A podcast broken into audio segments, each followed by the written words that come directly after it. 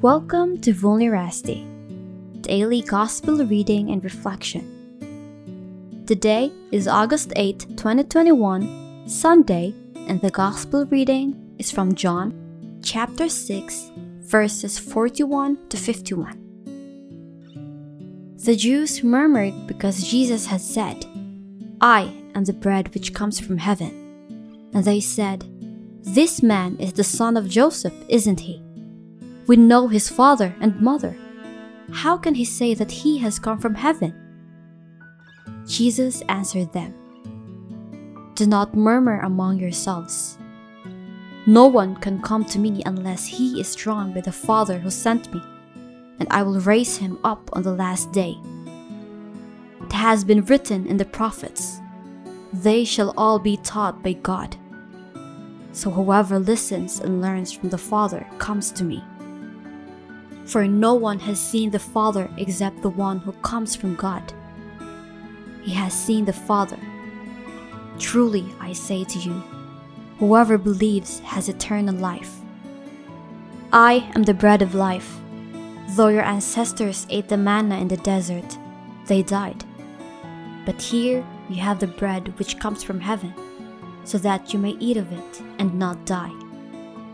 I am the living bread which has come from heaven. Whoever eats of this bread will live forever. The bread I shall give is my flesh, and I will give it for the life of the world."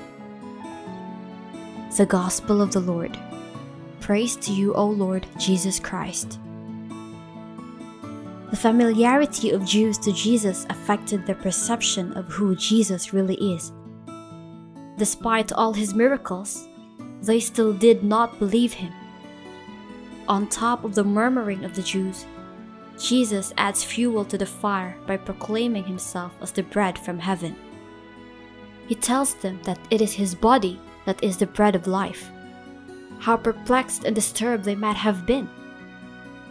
The one they await as Savior comes not in regal stature but as bread. Jesus comes to us also in the most unusual and even strange ways, but he always comes in ways that we can receive him fully. Only a few can receive a king, but all can receive bread.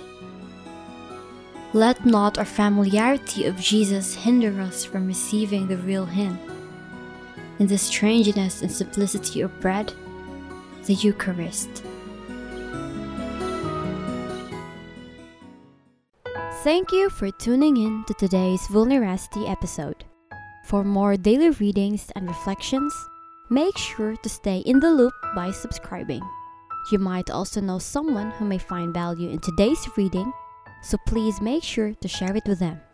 Once again, thank you very much for your time and have a wonderful rest of your day. God bless.